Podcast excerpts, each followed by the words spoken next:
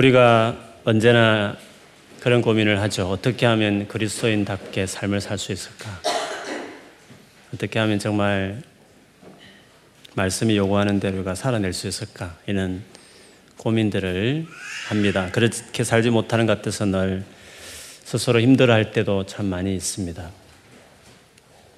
그런데 여러분, 우리가 우리의 삶을 잘 살아내기 위해서 성경에서 말하는 가르침은 네가 뭔가를 하기 전에 너를 그런 삶을 살도록 하기 위해서 하나님이 계획하신 것이 있고 이루신 것이 있으며 지금 또 우리 현재 삶 안에 이루어가고 있는 것이 있고 앞으로 이루실 것이 있는, 즉 하나님이 무슨 계획과 하시고 있는지를 아는 것이 중요하다, 그렇게 늘 이야기합니다. 그래서 신앙의 생활은 아는 것이 중요한 것이죠. 그래서 바울이 언제나 서신을 쓰면 우리가 알아야 될 것을 먼저 이야기합니다. 일, 일명 교리를 먼저 말하고 그 다음에 그것을 근거해서 이제 우리의 삶을 이야기하죠.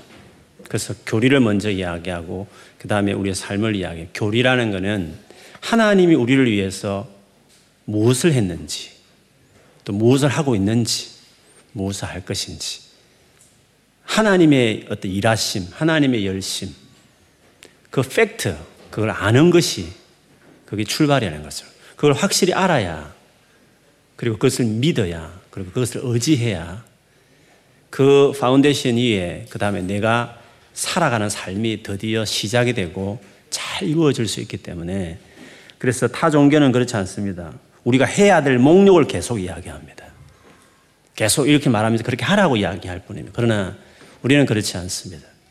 하나님 우리에게 무슨 일을 하셨는지, 그리고 우리 현재의 삶에 지금 무슨 것을 해줄 수 있는지, 무엇을 하고 계신지, 그분이 책 하나 던져주면서 네가 지켜 이렇게 하지 않으시고 우리와 함께 하시면 지금 무슨 일을 하고 계시는지, 은혜, 그걸 은혜라고 말하죠.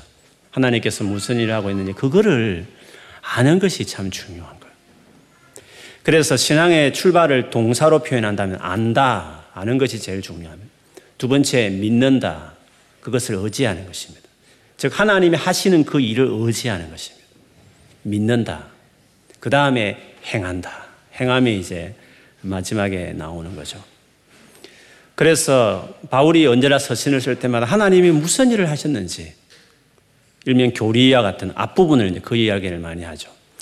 골로새서로 본다면 일 장, 이 장이 바로 그와 같은 이야기고, 삼 장, 사 장은 우리가 어떻게 살아내야 되는지, 어떻게 살아가야 되는지 우리의 삶에 대한 이야기를 합니다. 바울의 모든 서신이 다 그렇습니다. 그러면 일 장, 이 장에서는 뭘 말했습니까? 예수 그리스도를 이야기했습니다. 어떤 예수님을 이야기했죠?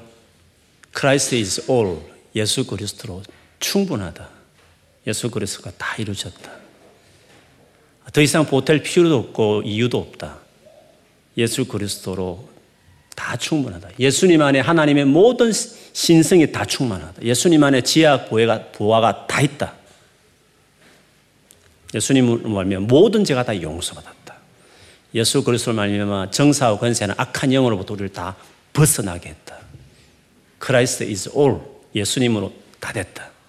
그런 확실한 팩트, 하나님이 우리를 위해서 하신 일, 이루어진 일, 그 은혜를 확실히 아는 것이, 그걸 모르는 사람들은 또 자기가 뭘 해야 된다고 생각해요.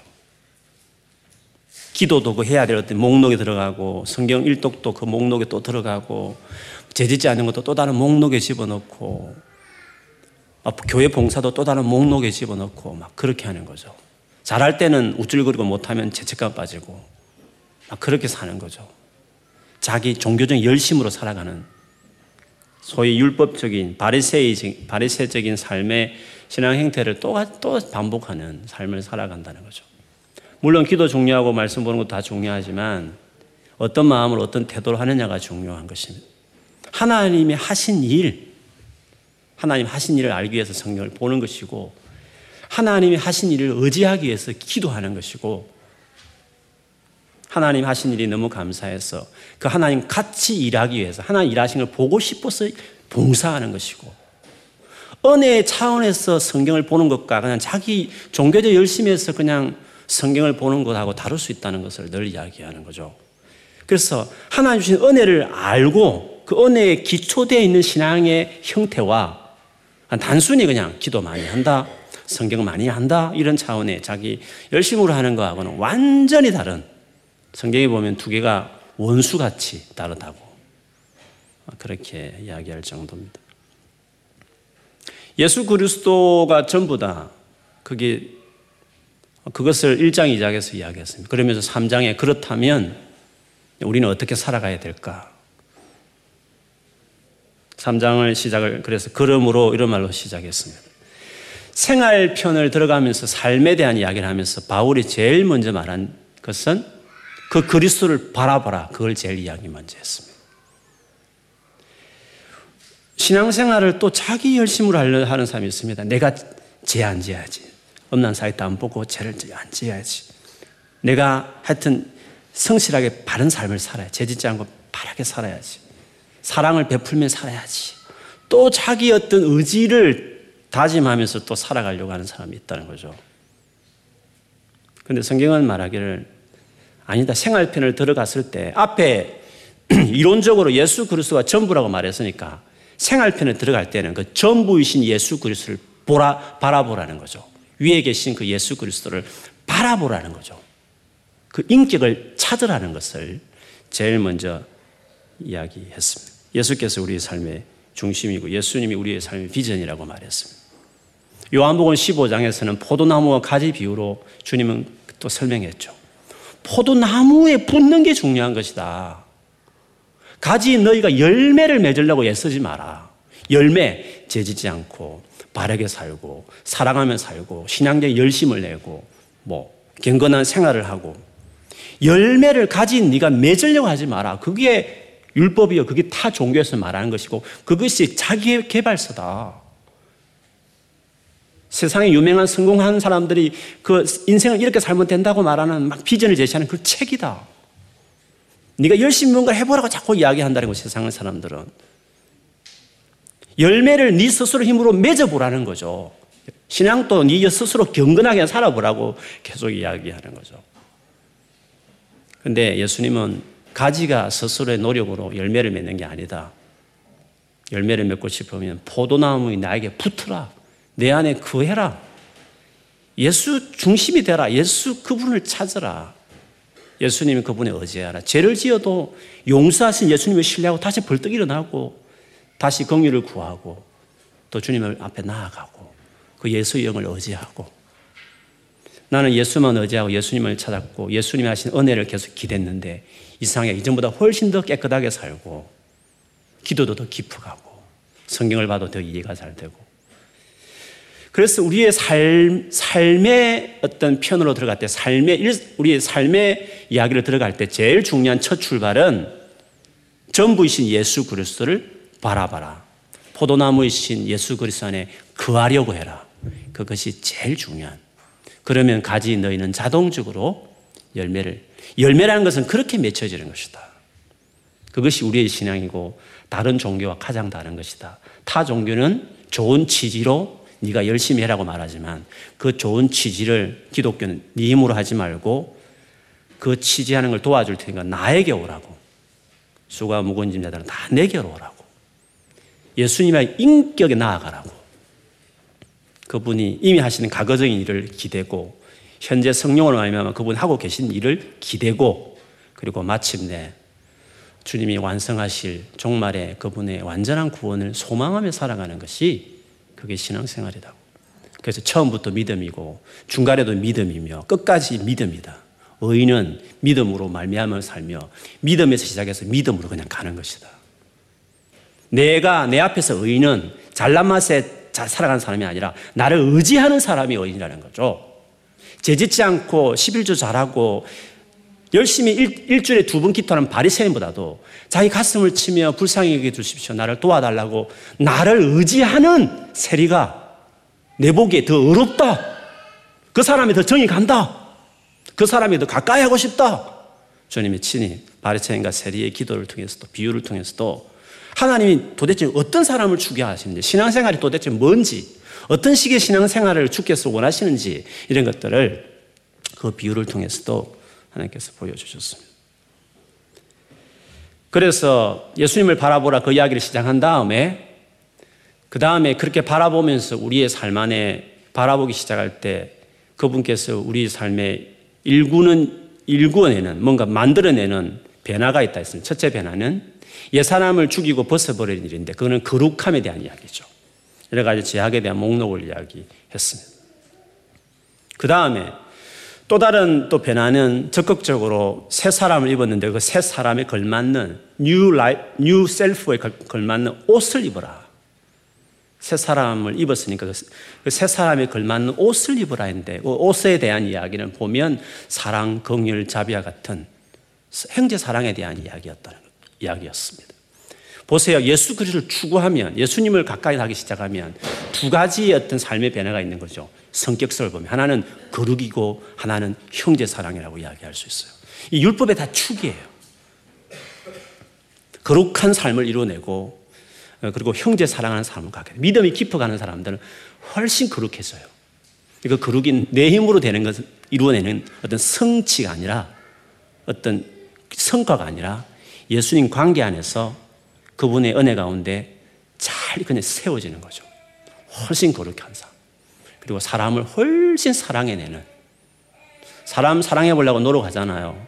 아, 사랑해야 되는데 용서는 해야 되는데 잘 안 되는, 안 되는 거잖아요. 당연하죠. 우리는 안 되는 것이에요. 그러나 예수 그리스도 안에 관계했으면 긍휼과 사랑을 어떻게 해내는지 예수님이 방식이 다 있거든요. 예수님을 가까이 할 때 어떻게 사람을 용서해내는지, 어떻게 사람이 긍휼히 여겨지는지, 어떻게 품어내는지 이런 것들을 다 배우게 되는 거죠. 그래서 사람을 사랑해내는 사람이 되게 되는 것입니다. 거룩과 형제 사랑 이 두 가지가 우리 삶 안에 예수님 관계 안에 맺혀지는 열매와 같은 것입니다. 이제 그런 어떤 어떻게 보면 우리 안에 신앙의 스트럭처여 제일 중요한 어떤 인격, 신앙의 인격, 하나님의 사람으로서 제대로 갖추어지는 어떤 구조인데요. 그 속에서 이제는 진짜 실제, 실제는 인간관계, 몇 가지 예를 들면서 이 인간관계 안에서 그것들이 이제 제대로 적용해가고 그것이 열매 맺어가는 것으로 오늘 본문에 설명을 합니다. 크게 세 가지 관계에 대한 예를 들었습니다. 부부관계, 아내와 남편의 관계 속에서. 그 또 하나는 자녀와 아비들과의 관계에서. 그리고 또 마지막은 종들과 상전, 이 세 부류의 관계로 속에서 어떻게 그리스도인이 그 삶을 살아내느냐를 이야기합니다. 우리의 삶은 다 관계 문제입니다. 물론 뭐 어떤 목표를 공부를 해내고 어떤 직장에서 어떤 필요한 일을 성취해서 뭐, 뭐 그 직장에서 뭔가 포지션을 차지하는 것도 있지만 우리의 삶의 중요한 건 다 관계 부분이에요. 우리의 삶의 성공은 결국 관계의 문제와 같은 것이지 않겠어요? 그 관계를 어떻게 해내느냐가 중요한 것이잖아요. 근데 여러분 오늘 관계를 보시면 늘 익숙한 말들이 많이 나오지만 오늘 우리가 눈여겨보고 싶은 것은 이 관계들이 다 예수 그리스도 중심의 관계라는 거예요. 예수 그리스도를 중심에 두고 있는 관계라는 거예요. 예수 그리스도를 중심에 두고 있는 사람들만이 해낼 수 있는 관계다.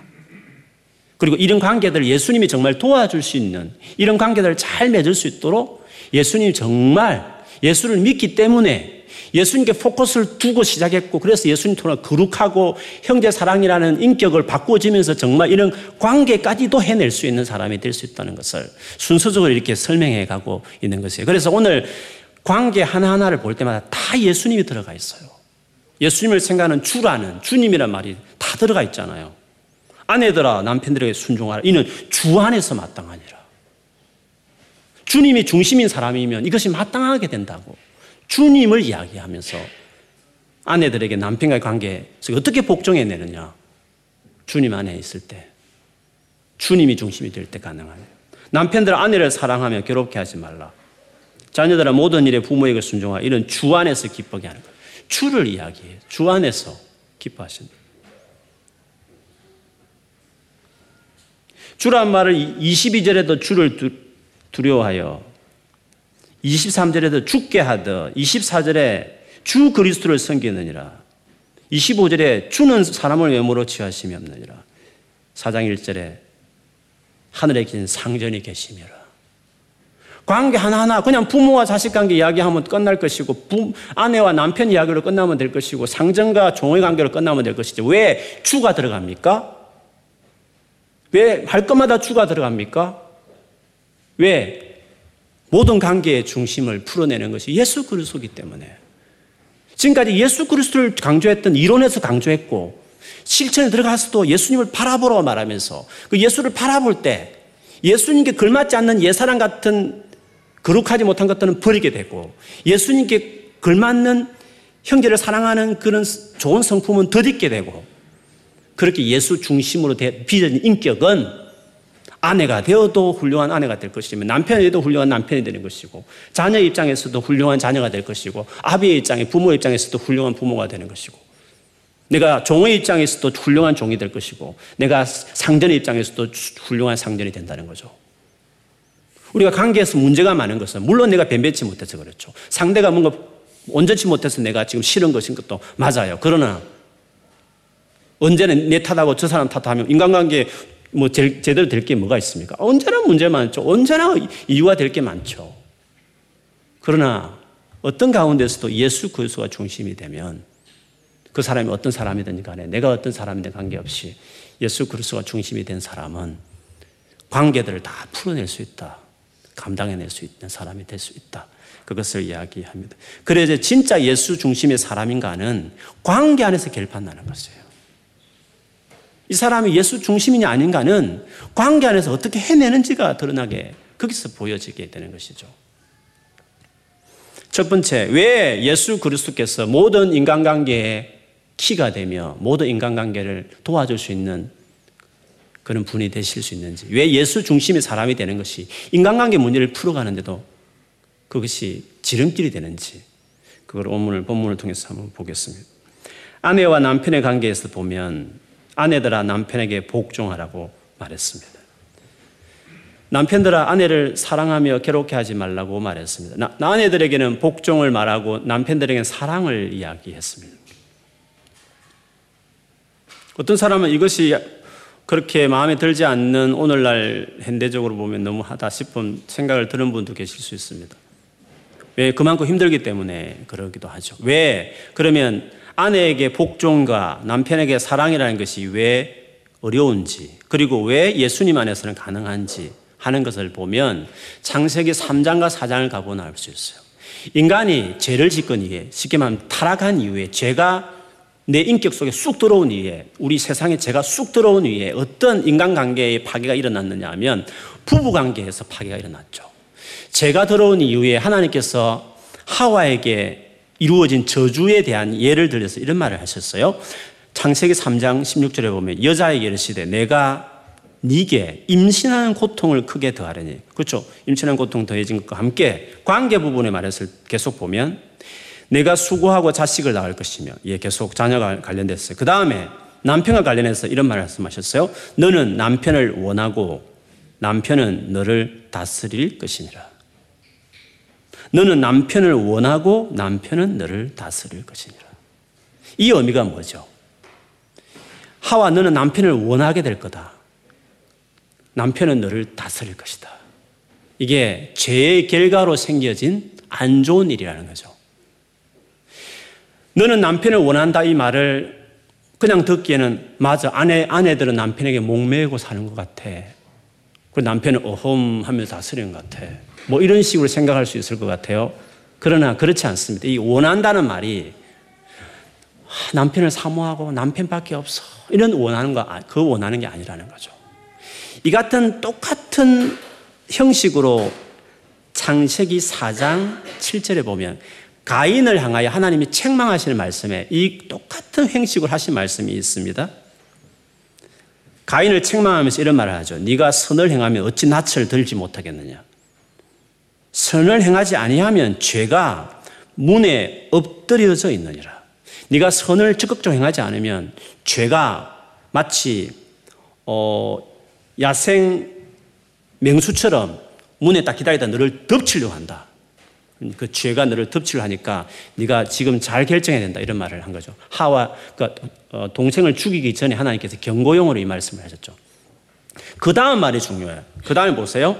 죄가 너를 원하나 너는 죄를 다스릴지냐, 이런 말을 하셨어요. 여기서 원한다, 다스리는 말을 똑같이 쓰거든요. 죄가 가인아 너를 원한다, 그러나 너는 죄를 다스리라, 이런 말을 하셨다는 거죠. 여기서 원한다, 다스린다는 개념이 무슨 말이죠? 죄가 가인 너를 사랑해, 너하고 잘 지내고 싶어, 이런 어떤 뭐 로맨틱한 원함을 말하는 것이 아니라 죄는 너를 완전히 인질로 잡아서 죽여버리고 싶을 정도로 너를 찐누르고 싶어한다, 죄는. 그러나 너도 거기서 멈추지 말고 너는 오히려 네가 죄를 다 썰어버려, 그런 의미잖아요. 자, 그런 분위기 속에서 다시 하와에게 했던 말을 돌아가 보십시다. 하와, 너는 남편을 원하나? 그 원한다는 게 뭡니까? 남편을 휘어잡고 싶다, 이 말의 뜻이죠. 그런데 남편이 어떻게 말합니까? 힘으로 눌려버린다는 거죠. 그래서 타락으로 말미암아 부부 갈등이 자연스럽게 내재되어 있다는 것을 이미 성경은 이야기하는 거죠. 부부관계가 만만치 않다는 것을, 죄 때문에 그렇게 인간관계가 힘들어졌다는 것을 이야기해요.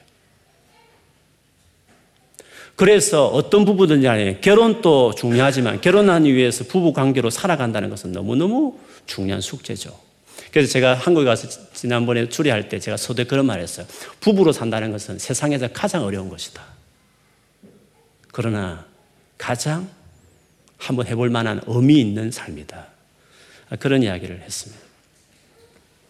왜 그럴까? 우리는 그런 이야기를 할 수 있는 이유가 뭘까요? 우리는 죄가 들어온 파괴된 인간성과 함께 예수님을 믿음으로 그 죄가 가져온 파격적인 것들을 다시 해체시켜서 새로운 삶을 리턴시키는 삶이 내 안에 두 개가 다 일어났기 때문에 우리는 두 개를 다 경험하는 거죠. 죄성으로 말미암아 영향받고 있는 나의 인격 때문에 부부관계의 어려움을 여전히 경험해요. 그러나 예수님을 믿음으로, 예수님이 내 삶에 들어옴으로 그것들을 극복해내는 새로운 삶을 경험하기 시작합니다. 그래서 부부로 살아간다는 것은 정말 어렵기도 하지만 그러나 정말 영광스럽고 아름다운 해볼 만한 풍성함이 있는 삶이 여기 있다라고 이야기할 수 있는 거죠. 그래서 예수 그리스도밖에 없는 것이에요. 부부관계를 해결할 수 있는 것은 예수 그리스도밖에 없는 것이에요. 타락한 이후에 죄가 들어오니로 아내는 복종하려고 하지 않습니다. 원합니다. 죄가 가인을 덮치려하듯이 타락한 이후에로 모든 아내들은 남편들을 잡으려고 하는 것이 경향이 있는 것이고, 남편들은 그 연약한 아내를 보살피고 사랑하고 돌보기는커녕 군림하고 어느든지 형태든지 석가여든간에 군주처럼 집안에서 아내를 이렇게 눌리고 눌려서 살아가려고 하는 그런 경향으로 부부관계가 형성돼, 그게 자연스러운 것이라고. 그런데 예수를 믿으면 어떻게 됩니까? 예수님 안에 세워지면 다시 옛날의 부부관계로 돌아간 거죠. 에베소서 오 장에 아내들아 창세기 삼 장과 달라졌다, 복종해라. 남편들아 창세기 삼 장과 달라졌다, 그리스도가 교회를 위해서 목숨 바치는 것처럼 자기 생명을 희생하면서 남, 아내를 위하는 사랑하는 사람이 되라. 이런 변화가 도대체 어디서 나타났습니까? 예수 그리스도를 통해서. 그래서 예수 그리스도 안에 있을 때, 예수 그리스도의 중심이 사람이 되면 관계에서 이런 변화가. 예수를 잘 믿는데요, 교회 열심히 다니는데도 불구하고 부부관계에 문제 많던데요. 어떤 부, 우리 교회는 어떤 분들은요, 그러면 그건 예수 잘 믿는 게 아니죠. 그건 예수 잘 믿는 그냥 종교심이죠. 종교 열심으로 살았을 뿐이에요. 교회 놀란 직분자던데요, 열심히 교회 새벽기도 많이 넣고 봉사 많이 한다던데요, 믿음 많은데도 그런데 부부관계 행편없던데요. 그 믿음은 다시 체크해봐야 되죠. 진짜 예수의 중심인지 아니면 바리새인들처럼 종교적 열심으로 열심히 기도하고 십일조 많이 하고 봉사 많이 했는지, 그거는 그거는 속일 수 없는 거죠. 예수의 중심이 되는 사람들은 부부관계에서 변화가 나타나야 되는 거거든요. 예수의 중심으로 가능하다. 그래서 우리는 주 안에서 마땅하고 주님으로 인해서 가능하다. 자녀와 부모의 관계를 들어가 볼까요? 자녀들아 부모들에게 순종하라고 말해서 이것이 주 안에서 기쁨 보게 하는 것이니라. 아비들아 너희 자녀를 노엽게 하지 말지니 낙심할까 함이라. 자녀들에게는 물론 아내들에게 말하는 복종과 자녀들에게 말하는 순종은 좀 다릅니다. 복종은 복종은 조금 더 의지가 필요해요. 그런데 순종은 뭐 그 위치 자체가 서열 자체가 이제 복종하게 되어 있는 위치에 또 들어가 있기 때문에 좀 쉬워요. 그래서 마음을 다해야 돼. 종을 향해서도 그 위치 자체가 순종하는 위치니까 마음을 다하라는 마음을 그냥 애티튜드로 봤을 때는 순종하는 위치에 서 있지만 이제 마음으로 다하라고 말을 하는 거죠. 모든 일에 순종하라고 말하는 것이기 때문에 복종과 순종은 조금 다른 의미로 단어도 다르게 오늘 기록이 되어 있습니다. 어쨌든 자녀들에게는 부모에게 순종을 요구했고 그것도 모든 일에 그리고 아비들은 자녀들을 노엽게 하지 말고 낙심하지 말게 했습니다. 그러면 자녀들과 아비의 관계에 있어서 타락한 이후에 어떤 문제가 생겼을까요? 타락한 이후에. 여러분, 아담과 하와가 선악을 알게 한 나무를 따먹었잖아요. 그 선악을 알게 하는 나무를 따먹은 그 행위는 어떤 문제냐면 권위 문제예요. 하나님이 되겠다. 하나님이 그 오토리티를 거부하고 본인이 하나님이 되겠다는 의지를 가지고 선악을 알게 한 나무를 따먹은 것으로 표출을 한 거잖아요. 그러므로 선악과는 오토리티에 대한 상징이에요. 하나님이란 그 자리를 그거를 거부하는 것이 그래서 유다서나 베드로후서에 보면 사탄은 권위를 업신여긴다고 말했어요. 부모를 공경하라고 이 하는 의미는 권위에 대해서 배우라 그런 뜻이거든요. 십계명 중에 일, 이, 삼, 사는 하나님과 관련되고 오, 육, 칠, 팔, 구, 십은 하나, 인간관계 중에 있습니다. 인간관계 제일 중요한 건 간음, 도둑질, 거짓말보다 더 중요한 것이 오토리티를 공경하는 것을 배워야 되는 거거든요. 그게 제일 중요해요. 인간관계에 있어서는. 왜냐하면 모든 인간관계는 오토리티가 다 경계선이에요. 오토리티 자체는 나쁜 건 아니에요. 칼 자체가 나쁜 거 아니잖아요. 강도의 손에 들리면 나쁜 것이 되지만 의사의 손에 들리면 좋은 것이 되죠. 오토리티 자체는 하나님의 선물이에요. 누가 그 오토리티를 휘두르냐 따라서 그게 나쁘게 되기도 하고 좋게 될 뿐이지 오토리티 자체는 좋은 것이에요. 모든 권위는 다 하나님께서 온 것이었어요. 그렇기 때문에 오토리티가 중요한 건데 타락하면서 타락하면서 인간에게 어떤 경향이 있으면 오토리티 자체를 거부하는 경향이 생겼고 또 한편으로는 타락한 이의 그 오토리티를 자기 욕망과 자기 변호를 위해서만 사용하는 용도로 오토리티를 쓰는 잘못된 오토리티 사용하는 용례가 생기기 시작하게 된 거죠. 그래서 오토리티 밑에 있는 자들은 윗사람에 대해서 오토리티를 이러쿵저러쿵 하면서 존경하지 않는 경향을 보이는 것이고 오토리티 가진 위의 사람들은 그것을 가지고 밑에 사람을 자기 욕망을 채우고 자기를 변호하기 위해서 밑에 사람들 오히려 뒤집어 씌우고 입장 곤란한 데는 가만히 말도 안 하고 있다가 자기들 아무리 봐도 그냥 나가 말도 하지 않고 가만히 그냥 빠져있고 막 그 공동체 아수라장이 되게 책임지지 않는 오토리티는 그렇게 오토리티는 자기를 위해 쓰는 게 아니라 하나님이 오토리티를 줄 때에는 다른 용도거든요. 내가 욕을 듣더라도 말할 말은 하고 의견도 조정하고 한 사람이 욕을 듣겠죠. 그래서 권위를 가진다는 것은 어려운 거예요. 입장 곤란한 사항을 피하지 않아야 될 때도 많아요. 욕을 들을 수도 있는 것이거든요. 오토리티는 섬김의 도구예요. 그런데 죄로 말미암아 이 오토리티가 다 망개져 버린 거죠. 오토리티 자체를 부정적으로 생각하는 것과 그리고 취하면 다 자기 이익을 위해서만 오토리티를 쓰게 된다는 거죠. 그런데 이 오토리티를 어떻게 제자리를 잡게 해야 되는 건데 예수께서 오셔서 그 성부 아버지에게 십자가의 죽기까지 복종함을 통해서 얼마나 오토리티에 대해서 리스펙트 하는지 예수를 통해 예수님 확실하게 보여주셨고 한 인간으로서 이 땅에 살 때 아담과 다르게 둘째 아담이 오신 예수님은 어떻게 하나님이라는 오토리티에 순종하며 살아가야 되는지 예수님이 표본으로 어떻게 권위에 순종하는 것이 사는지 어떻게 순종하는 사람이 되는 건지를 예수님을 통해서 그래서 빌립보서 이 장에 보면 죽기까지 복종하셨으니 곧 십자가에 죽으심이라 죽는 데까지 순종할 정도의 그런 오토리티에 대한 확실한 리스펙트를, 그 아버지에 대한 아들로서 확실한 그 공경하는 모습을 예수님이 친히 보여주셨어요.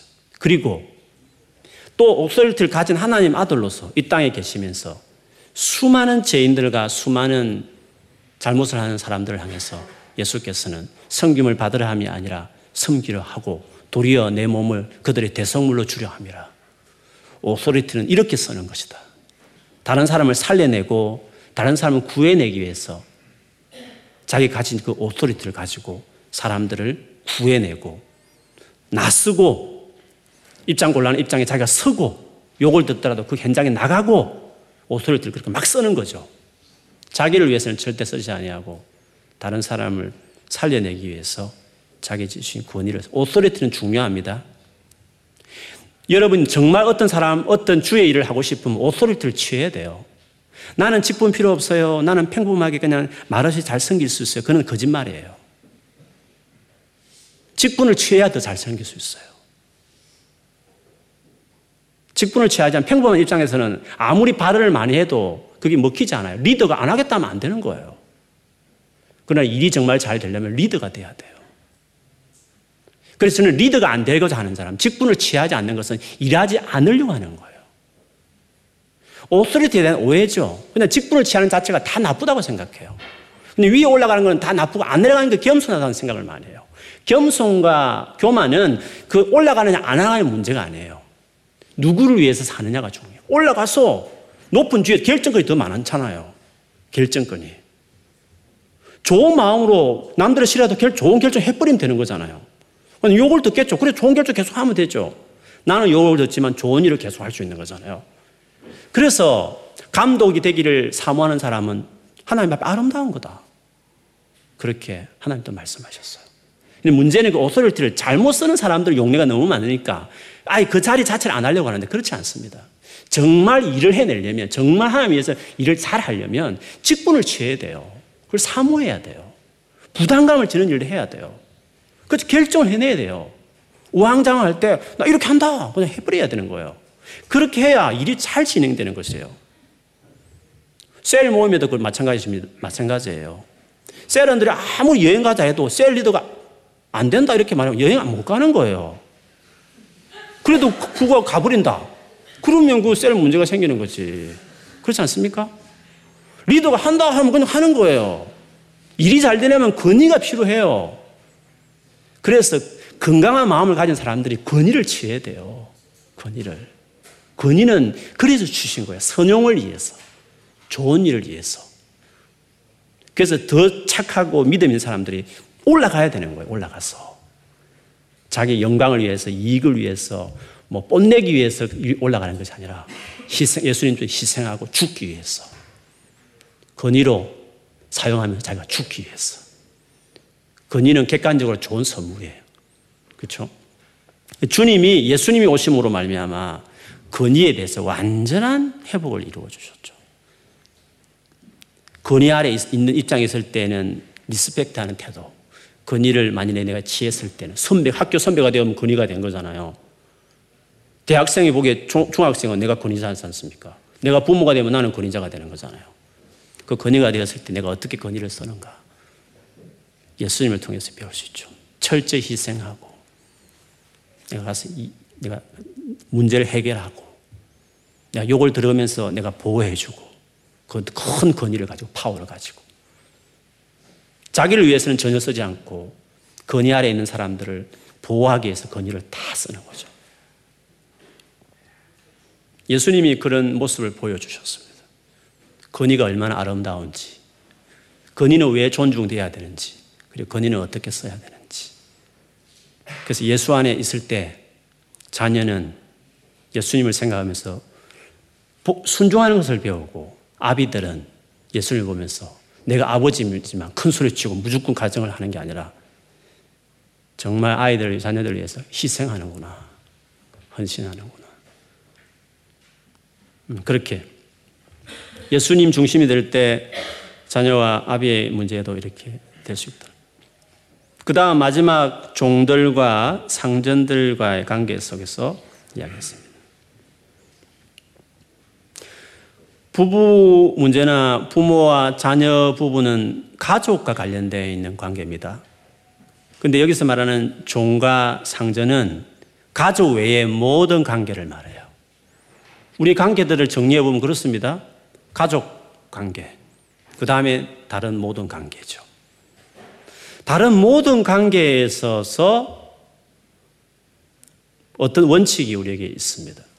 부부는 하나됨이 중요하고 부모와 자식 관계는 권위 부분이 중요하다면 그 외의 모든 관계에 있어서는 그 관계의 성격상 다 우열이 있습니다.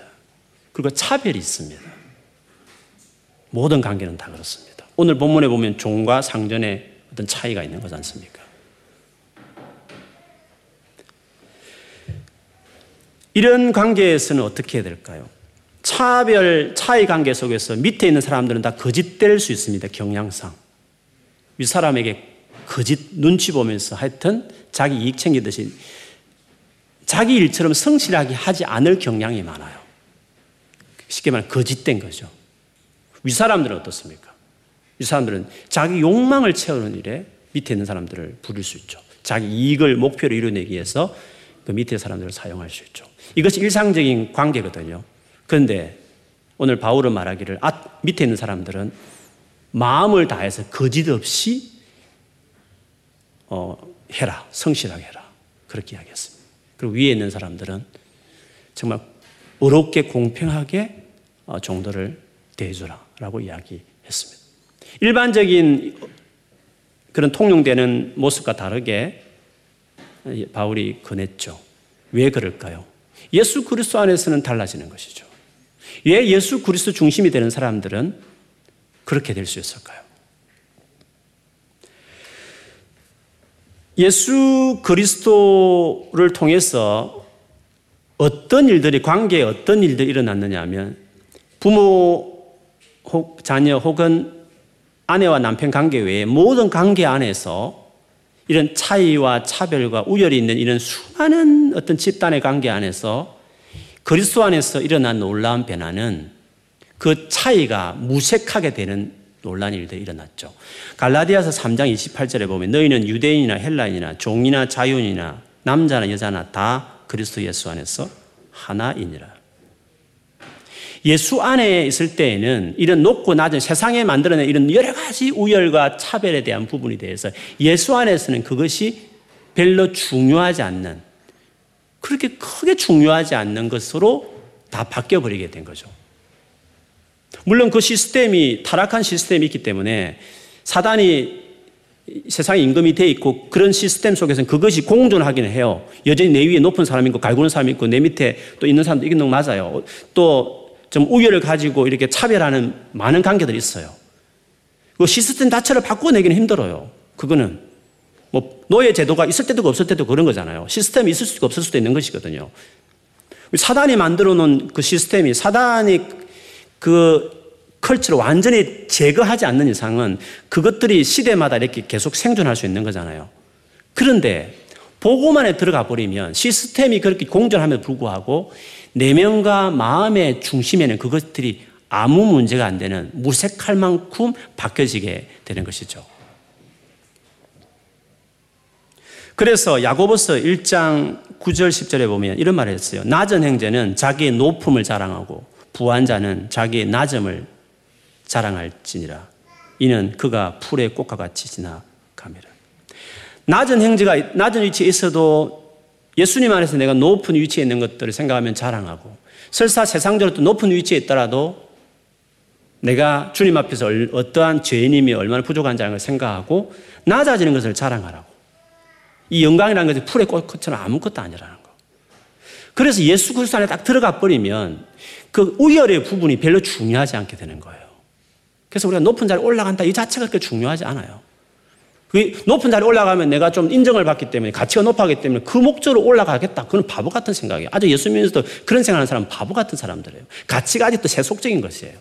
올라가는 이유는 뭐 성길 목적으로 올라갈 수 있는 거죠. 하나님 나라를 위해서 내가 실력이 따라주고 내가 또 열심히 하다 보니까 올라갈 수 있는 것이지, 올라갔다 해서 내가 뭐 밑에 사람 깔보면 일 장도 아니고 밑에 있다고 해서 내가 주눅더미 열 덩어리씩 사로잡힐 필요도 없는 거예요. 우리에게서는 그게 별로 중요하지 않게 돼요. 이제는. 세상의 여러 가지 차별, 차이들은 우리에게 별로 중요하지 않아요. 그래서 내가 영국의 여왕을 만나더라도 그 위치가 좋기 때문에 존중하지만 내가 귀족이냐? 귀족일 필요 없는 거죠. 그렇지 않습니까? 그냥 한 여인이다. 그냥 포지션이 그 위치다. 그리고 존중하고 리스펙트 하지만 그렇다고 내가 뭐 위축도 기죽도 치셨습니까? 내 분야에서 최고로 잘 나가는 뛰어난 사람이 강사로 왔다. 대단하죠. 존경스럽죠. 그렇다고 내가 바보같이 그 사람 위축됩니까? 그거 아니라는 거죠. 우리에게 있어서는 우열의 부분은 예수님 안에서 이제 의미가 없어지게 된 것이죠. 그렇기 때문에 내가 밑에 있기 때문에 윗사람 비해서 거짓말하고 눈치나 보고 비우맞추고 그런 식으로 내가 살지 않죠. 밑에 있어도 나는 그 사람을 보며 사는 것이 아니라 예수 그리스도를 보면서 예수께 하듯이 예수께 맡긴 일이라 생각하고 그러나 내 위치니까 내가 성실하게 하는 것이에요. 마음을 다해서.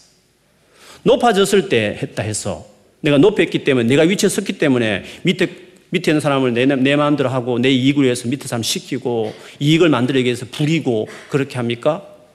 그렇지 않죠? 높은 위치에 있지만 하나의 은혜로 되어졌지만 이거 자체가 뭐 내가 더 위대하고 내가 가치가 높아진 건 아니기 때문에 그냥 그 위치에서 내가 종들에게 의로움과 공평을 행하면서 잘해주는 거죠. 예수 믿는 사람이기 때문에. 그래서 이제는 우리 인간관계의 모든 것 생명이 일어난 거죠. 우리의 삶 안에 그게 그렇게 우리의 삶에 중요한 문제들이 되어지지 않고 그것들을 가지고 세상 사람들처럼 그런 모습으로 관계를 맺지 않게 되는 것이죠. 그래서 예수 중심의 사람이 되면 모든 관계에 있어서 혈연으로 묶어진 가족 관계 안에도 변화가 일어나지만 그 외에 그 관계가 어떤 관계든지 간에 오늘 종과 상종의 관계 이 관계 안에 다 집어넣어서 어떤 관계든지 간에 죽게 하듯이 아래에 있을 때는 성실하게 하고 위에 서면 주, 주님을 생각하면서 그것들을 정말 공평을 펴고 어를 베풀면서 어, 다른 사람 섬기는 용도로 그걸 잘 베풀며 살아가는 사람이 되게 되겠죠. 그래서 인간관계의 승리는 예수 그리스도 안에서 가능한 것입니다. 예수 중심으로 내 삶이 세워지면 지금보다 훨씬 인간관계를 잘 맺을 수 있는 사람이 되는 것입니다. 그러므로 예수 그리스도를 중심에 모시고 여러분 인간관계의 풍성함을 누려야 되는 것이에요. 인간관계 아직도 어려운 사람들 여러 가지 그 어렵죠. 영원한 숙제와 같아요. 우리에게는. 그러나 예수 중심으로 되면 가능해요. 여러모로 내 스스로 버릇을 고쳐보겠다. 습관을 고쳐보겠다. 저 사람 좀 충고해가지고 저 사람 버르장물을 거쳐서 좀 사람을 만들어보겠다. 그래 인간관계 풀립니까? 그런 사람이 한둘이어야 되죠. 한둘이어야 되지. 외딴 섬에 무인도 혼자 살지 않고서는 안 되는 것이에요. 사람이 그렇게 다 온전치 못해요. 예수 중심 안에 서서 내가 바꿔버려야 되는 거예요. 내가 예수님 안에서 상대는 그렇게 하든지 어떻게 하든지 그분의 그 사람의 몫이니까 내가 어떻게 할 수 있는 거 아니까. 내가 자녀로서 아버지가 막 푸시하고 내 상처를 주면 아버지 밑에 내가 어떻게 해야 됩니까? 아버지는 어떻게 다 할 수 없으니까 내가 자녀로서 아버지에게 할 수 있는 공경을 내 안에 예수 안에서 내가 회복하면 그건 잘못되는 것이에요. 나는 결혼해서 내 가정을 또 이룰 것이니까. 아버지 인생은 아버지 인생이고 내 인생은 내 인생이 되는 것이니까. 그리고 아버지 축복하면서 아버지에게 긍휼을 구하면 아버지 또 하나님, 아버지를 하나님께서 또 축복하시겠죠. 내가 어떤 사람 관계 속에 상대의 어떠함에 따라 내 인생이 좌지우되고 그것 때문에 내 인생이 파괴되고 이렇게 좌지우되는 인생을 살면 안 되는 것이죠. 예수 중심으로 내 위치가 어느 내가 자녀의 입장인데 아버지의 입장이든지 내가 아내의 입장이든지 남편의 입장이든지 내가 종의 입장이든지 내가 상전의 입장이든지 간에 예수 그리스도의 중심으로서 예수 그리스도를 생각하며 예수 그리스도 안에서 요구하는 복음으로 말미암아 변화된 어떤 관계 맺는 방식으로 내가 삶을 살아가게 되는 것이요. 그러면 나는 언제나 관계에서 풍성함을 누리게 될 것입니다. 물론 어려움이 있겠죠. 그러나 내 안에서는 행복함과 자유함이 있을 것이에요. 예수 중심을 사셔서 관계 안에 풍성함을 누리는 사람들이 돼야 돼요. 그게 복음의 능력이에요. 예수님이 가져오는 축복 중에 하나의 또 축복이에요. 오늘 이런 놀라운 관계 맺음이 여러분 삶 안에 더 이루어지기를 경험되기를 누리게 되기를 주의 이름으로 축원합니다. 아멘.